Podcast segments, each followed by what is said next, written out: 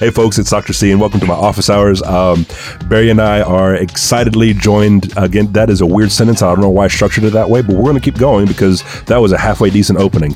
Um, You can turn anything into an adverb. well, if Let me the- tell you. I think what sucks is that you can't edit audio, right? I think we've established that already. yeah, no, no, this is Yeah, permanent. this is- it's it's. Uh, being bounced off the moon and back, just as is recorded. Unfortunately, we have not developed the technology to edit anything, so this is straight take, one shot. One day, one day we'll be there. Science will, will get us that far. Um, but speaking of science, here to talk with us today about science fiction and fandoms and gaming and all kinds of neat stuff is Mr. Jeremiah McCoy. Uh, Jeremiah, if you would introduce yourself for the folks at home and let them know what you're about.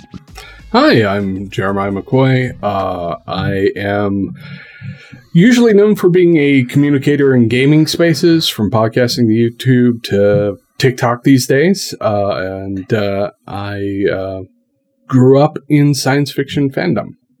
Yeah, yeah, and actually, on that note, Jeremiah, if you don't mind, um, uh, we have something in common, and that is growing up in the South. Oh yes, Yeah, uh, I, I, I'm I'm from Oak Ridge, Tennessee, um, and the most common refrain that gets asked every time I say that is, "You don't sound like you're from Tennessee." I was going to say, does that mean you know the Oak Ridge Boys? But that, Uh, okay, yeah, that's the other one that gets asked.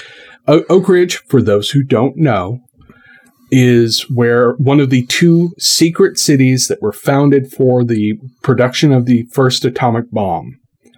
oh, Uh, I did not know that.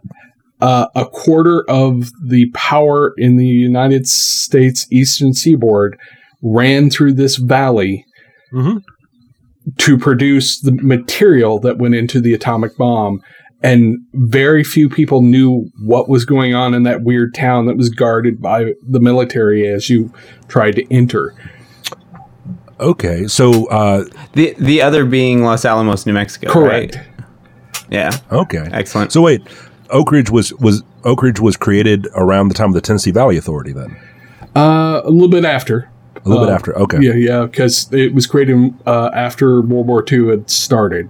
So, gotcha. And the TVA goes back to the 1930s. yeah. Um, but yeah, okay, and uh, yeah, yeah, and the TVA, for those that don't know, is basically the reason that mo- most of the Southeast has power at all. Um, it it was one of the huge projects that came out of the uh, uh, FDR's attempts at rehabilitating the United States economically uh, during and then pres- after the Great Depression, um, and also gave people like running water and lights uh, that did not have it before. And that's interesting. I didn't know its connection to um, to nuclear power. Um, so, speaking of uh, communities created out of thin air uh, for sometimes nefarious purposes, Sure. let's let's talk about fandoms. Um, so That's a good segue. I always have a I always have a weird relationship with fandoms, mostly because in my youth, when I tried to get into them online, it just was not a place that I cared for, and and but admittedly, that's my own user bias. Um, So, uh, both. Um, both you and I, uh, or all three of us, I should say, remember a world before the internet. Now, the internet's yeah. been around for a long time, right? But before it became the dominant cultural force in our lives, uh, and fandoms and The dark the dark ages. ages, or as as my friend um, and PhD candidate uh, Shannon Gilkison pointed out on her episode, a lot of it started with uh, fanzines, right? And you know, homebrew publications that folks were making and sending out and that kind of thing. Yeah. So, so Jeremiah, as we talked about in the last episode, um, you sort of got involved in this uh, this sort of gaming world, and and I'm going to assume probably like reading science fiction and fantasy before then. But Sure. for you, it was like gaming took off for you in like the 1980s. When did you sort of start getting into uh, not just the the pop media of science fiction and and uh, that kind of thing and fantasy, but then getting into a community uh, around it? So the humanity that I got involved with, and it was around the same time I was getting involved with bulletin boards, uh, which were before those for those kids who are not familiar with the before the web. Bulletin boards were you dial up and log on, and they'd have message boards and so on. Uh, and I, I got involved in that, but my mom, who was a very odd woman, she was very strong but very odd woman. She is She, she was a firefighter at the time. My grandmother was a Marine. My grandfather was a scientist here at Oak Ridge. So it was a weird mix of elements. And my mom decided to go to science fiction conventions and get That's involved. a hell of a pedigree. Yeah, so there's a reason I'm odd, but she decided let you know let's go to science fiction conventions. She was friends with a writer by the name of Karl Edward Wagner, so she had been to a couple when I was younger. But you know, around about 88, 89, uh, we started going to science fiction conventions, and she got involved with something called a SMOF. SMOFs are I'm sorry. Yes. For those of you who are not into the community of science fiction convention fandom, SMOFs are Secret Masters of Fandom. It was a term that was come up with as a joke, and they sort of embraced it and ran with it. It's the people who run conventions. The people who do, like, we're setting up the dealer's room, we're making sure there's handicap accessibility options, we're making sure that there uh, that all the programming goes off, guests are invited. The deep state Yeah, of the- fandom. Yeah, I- yeah. The, It just occurred to me I need to have you back on so you can talk with my friend Shanna, who is doing her um, who is doing her PhD dissertation on uh, fandoms. And anyway, please continue.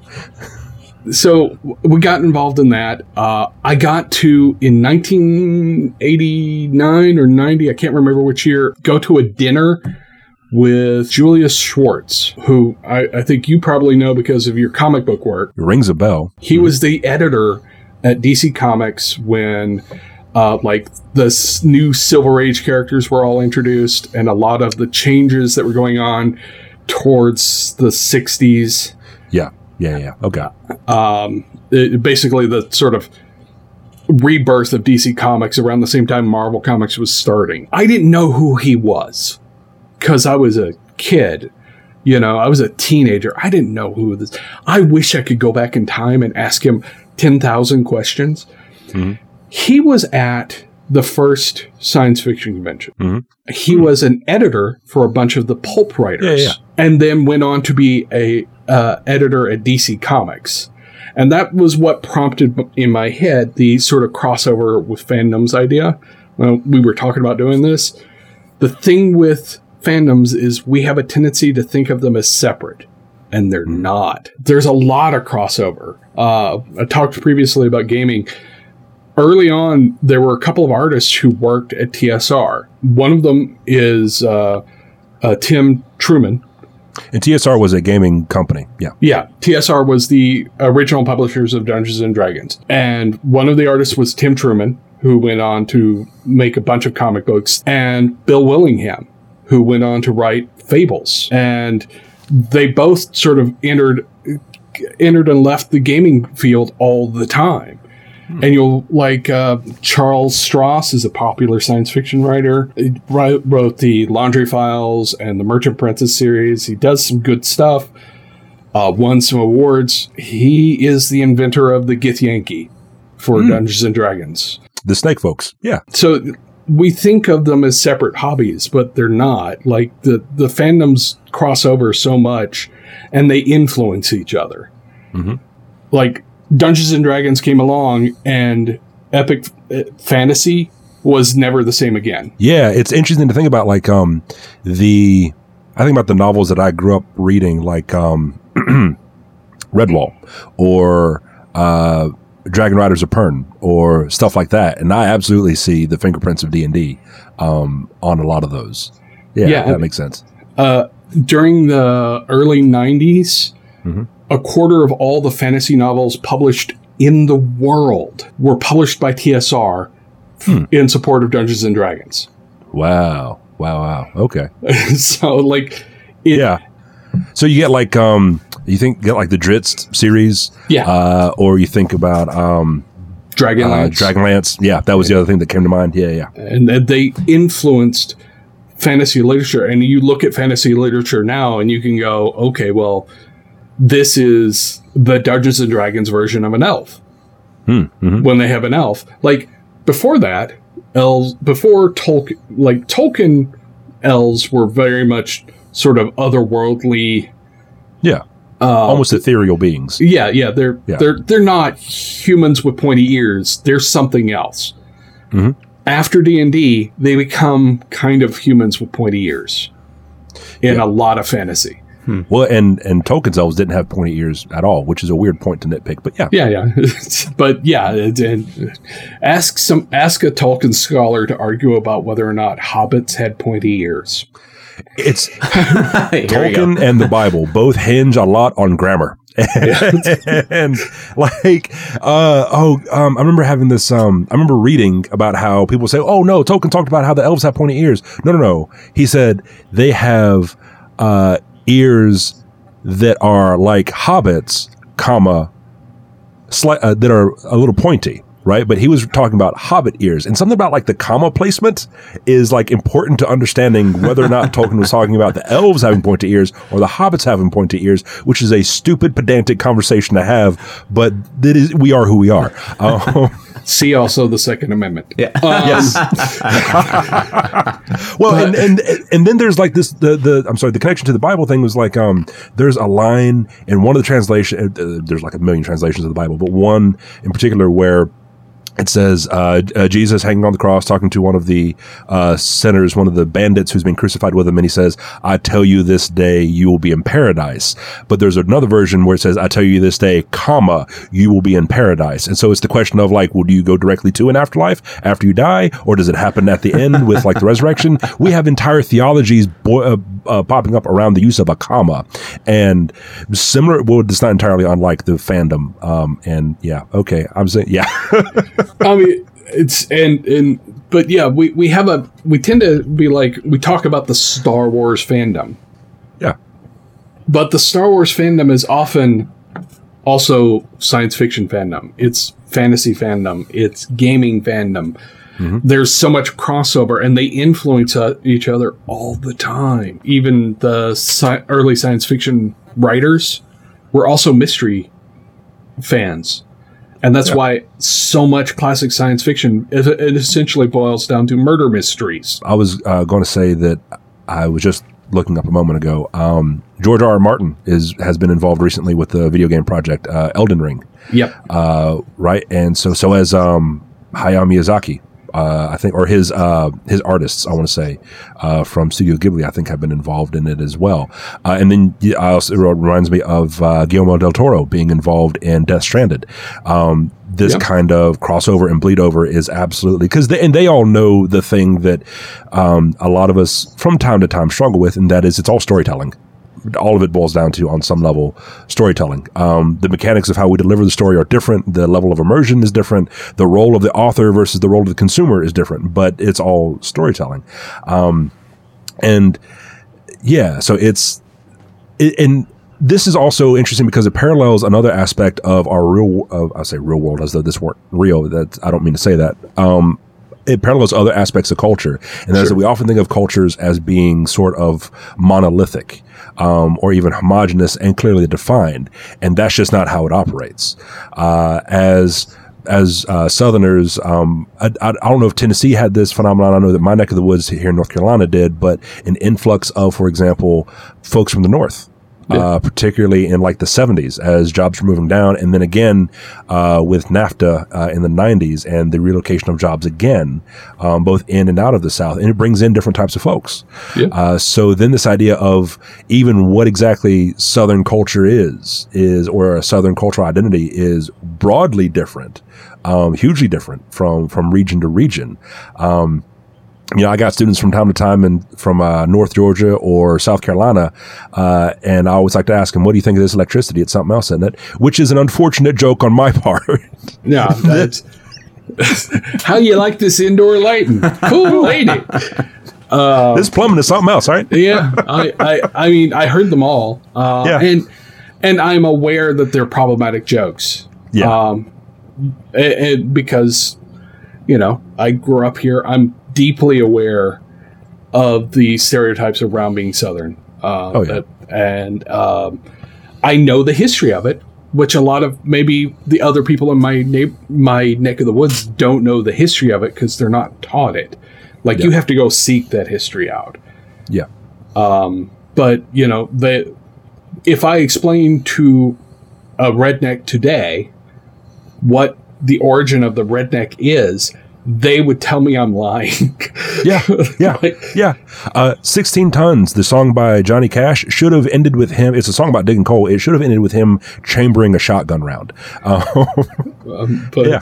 yeah, and and and it's um, it's just it's it's interesting, but I think the integration element of different fandoms to get back to that related, I guess, is in the 1960s and 70s when everybody was very concerned with the civil rights movement. That showed up in the writing, not just like black writers, although there are some prominent black writers who did brilliant work at the time. Octavia Butler, everybody should read Octavia Butler.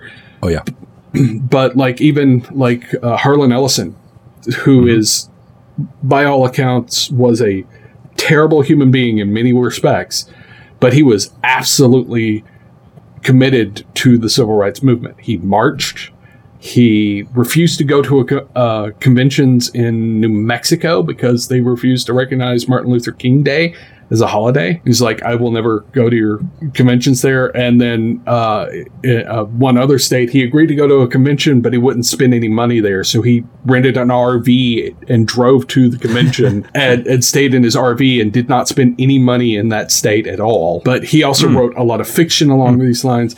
that the movements of society influence those fandoms. that's a that's a power move certainly uh, but it also reminds me of um so derek bell who was the founder one of the foundational scholars of critical race theory also wrote uh, at least one science fiction story in the form of the space traders which was absolutely about um how are you familiar with the story at all jeremiah I don't think I've read it. No.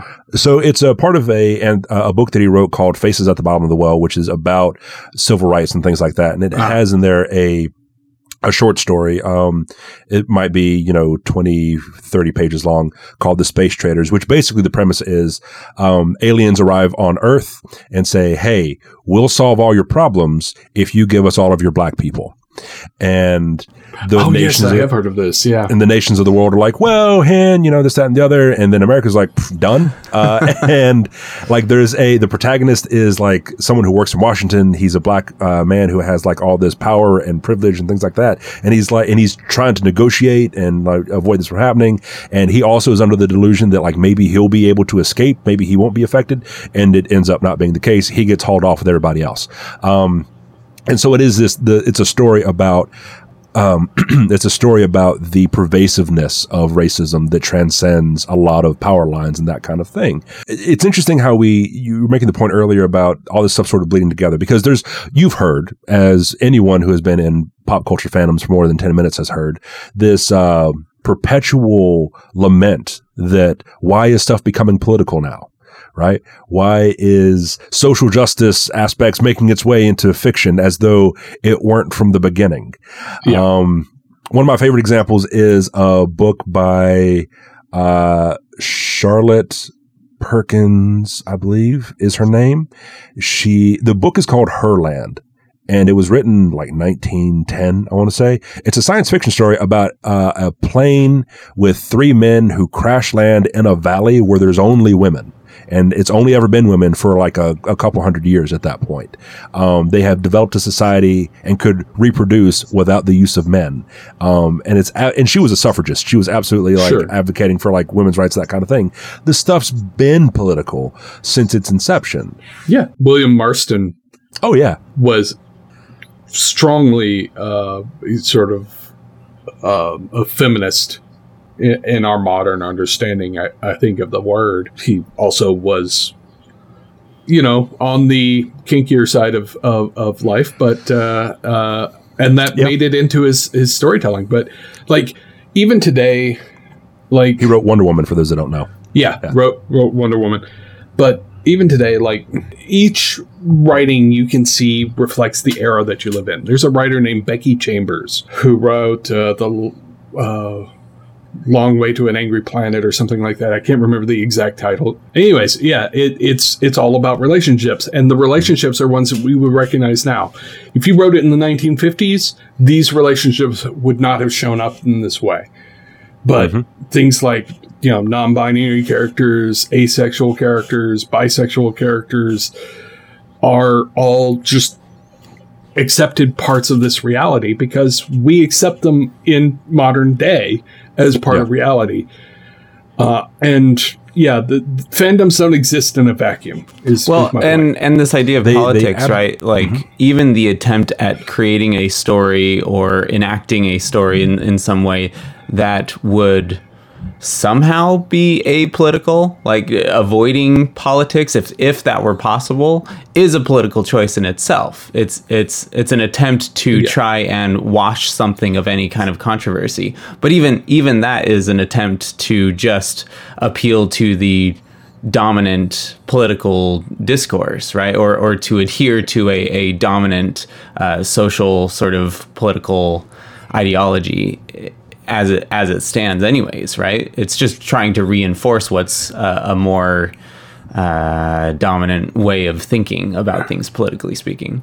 I, Mm-hmm. I think one of the things I said on one of my TikToks a while back is if you didn't see the politics, it's because you already Right, agreed right. with it. Yeah, that's an excellent way of putting it. Right? Um, it's the the fish don't know it's wet because it's only ever known this this kind of water.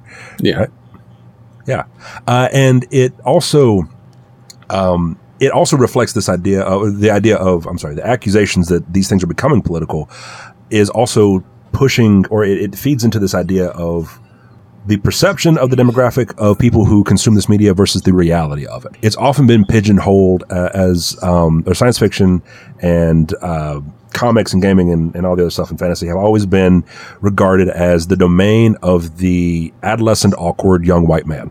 Right, a presumed heterosexual uh, young white man from a particular background who has the resources to buy and indulge in this kind of media, when in fact it has been enjoyed by a variety of people um, from across different spectrums. Um, quite famously, at the I think in the middle of the Depression in like, geez, like 1935, 1936, there was a, a statistic that found that something to the effect of 100 million comic books were in circulation, right? And that was not unusual. The years leading up to and the years leading after, roughly 100 million uh, comic books. And we're talking about a country that is at that point not nearly as large as it is now. You can't get by on just like uh, young white men reading these comics alone and this, the the and have that kind of number, right? And so, uh, or we could talk about how like fan, in terms of fandoms, uh, cosplay was pioneered by women.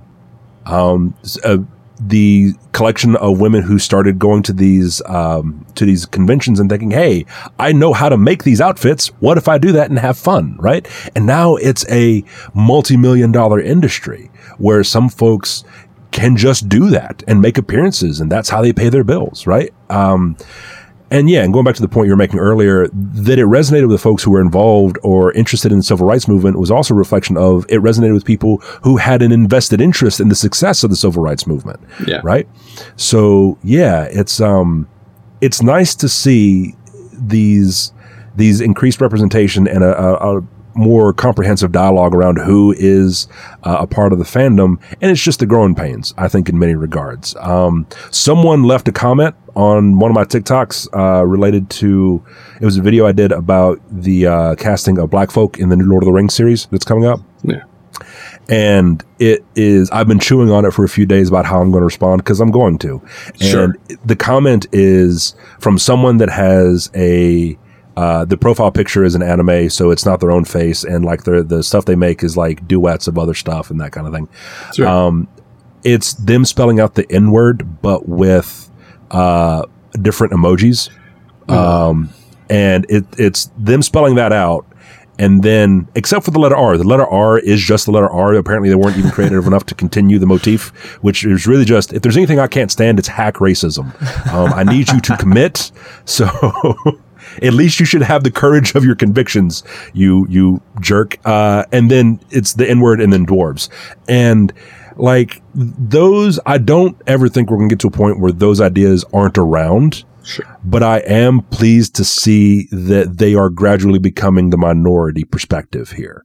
Um, they're getting loud, but it's, I would hope, I'm hoping it's the, you know, the dying cry of a, uh, of an anemic perspective, for lack of a better term, I guess. Yeah, and a certain extent, a, a certain portion of them are just there to. They want you to react. Yeah, Yeah, like They, they get off on the power they have in making you feel bad, and that's why they do it. Um, uh, it, like, uh, like maybe fifty percent of those kinds of com- comments, maybe eighty percent, are somebody who really just wants to see you lose it because it gives them power over you. Yeah. If you really focus down and could read their thoughts, they probably would f- find the idea of you know the KKK or something abhorrent. But if they can use it to make you angry, yeah, uh, that's their that's their end goal. Yeah. uh, and yeah, that, that's so- that's a. I'm not certain it's a uniquely internet thing, but it's certainly It's a it's a feature. encouraged It's a by feature. the internet. yeah. It's not a bug. It's it's a feature. Um, what, what what actually what came to mind was the and and the reason I, I do want to address it is because uh, it would it'd be easy enough to just like delete and block and all that kind of stuff and just move on, but the idea of this is an individual who does not have any sort of investment, not even in what they're saying, right? Not even in uh, the maintenance or the gaining of clout or anything like that, because they don't even have like a visage to attach this kind of uh, uh, thing to, as opposed to how we actually relate to each other in real life. If you express an unfortunate uh, perspective or an unfortunate opinion, even if you're in full tilt cosplay, you're still having to deal with the consequences of that, right?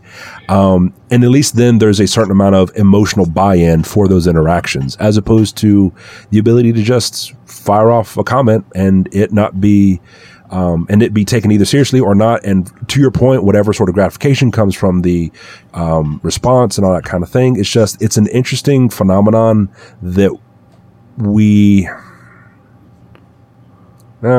I was gonna say we have to learn how to deal with, but I don't know. Maybe the best way is just not to deal with it. I guess and just I- let it die on the vine. I struggle with it too. Obviously, Yeah. Um, Yeah. Uh, I I am a communicator in D and D spaces, and I have to deal with those people too. Um, uh, my my favorite story to tell people who say, "Well, women never played, or black people didn't play back in the day," and I was like, "Well, my mom bought me my first D and D set because she got tired of me getting into hers, and her DM was a uh, black blues and folk musician named James Sparky Rocker. So That's a hell of a name. um, uh, he, he, he still operates, but the the preconceptions that these people are tossing out as like I knew were wrong from day one, and so I I have to comment on you know those conversations, and I get the trolls, I get the people who want to, and sometimes I just delete and block them. yeah. And my only regret is that I can't watch their frustration when they realize that that it's like it never happened. Yeah. Um, like I, I wish I could just see the look on their faces. Like, what? Why didn't he rant? But sometimes I also have to engage. That's where the hi comes in. um, where when I have to start a video with hi, it's usually because somebody has full faced went into a philosophy without my perception that it is purely them trolling. It's a genuine um, ex- display of having their head up their ass, not Yeah. a performative one. Yeah. So um, I think this is a good note to end on uh, this idea of how um, you know fandoms we try to we try to gatekeep often, and I include myself in that some because I have been that kind of person before, certainly as a younger man, um, of trying to maintain these sort of purist boundaries of like, well, it has to be this, right, or it has to be that, um, and why does it need to be political, or why does it need to be deviant from the source material? I had someone um, in my comment section the other day said, well, it's not racist for uh, it want for it wanting to be close to the source material, and I said, well, that kind of depends. Is the source material racist? Because in that case, yes, yes, it is. Um, so yeah, it- it's good to see that these conversations are are broadening, and that and hopefully it seems to be that they will continue to. We are strapped onto the uh, wagon of capitalism, so it's always going to be a fraught and perilous um, uh, way forward, but. Hopefully, it at least continues to be a way forward, right? Indeed. Uh, so, any closing thoughts before we go? Read more. Please. um, just just do the readings for classic. Nothing else. No. Um, George R. R. Martin said it well. He said, if you want to write fantasy, read everything outside of fantasy. Um, read stuff because that's far and away from the things that you're interested in creating because that will give you so much inspiration and, and broaden your horizons. Interesting point coming from a guy who uses uh, sexual assault as a uh, narrative mechanic. But you know, hey, we're none of us are perfect, right? Just, he got his start in comics fandom. Like yeah. he he was uh, attending uh, uh, Comic Con, the first Comic Con, and he wrote letters to the Marvel's letters page. And before Game of Thrones, uh, I knew him from that. He was the writer on Beauty and the Beast, the 1980s TV show, and yep. he wrote a, uh, a, edited an anthology of science fiction about superheroes called Wild Cards. Yeah, yeah, yeah. He comes from an era where the sexual assault was a story element and it yeah and I, I make a little bit of joke but the point being you know read read read read um, yeah. or consume media in other ways but yeah um, all right so jeremiah where can people find you and or support you because you do have stuff to offer uh, I have a website, jeremiahmccoy.com. I put a lot of uh, D&D related content up there. Uh, I'm on Twitter as Tech Noir. I'm on, of course, TikTok as basics of the game, and uh, yeah, we you know I try and talk about geek stuff, mainly gaming, but I do talk about other geeky pursuits because I like geeky pursuits. Uh, and of course, folks can find me on uh, TikTok at Dr. underscore C, on Twitter and Instagram at GA Cruz PhD, and they can email thoughts, comments, and uh, questions to GACruzPhD at gmail.com. All right, folks, thanks for coming by the office hours, and uh, we'll see you next week.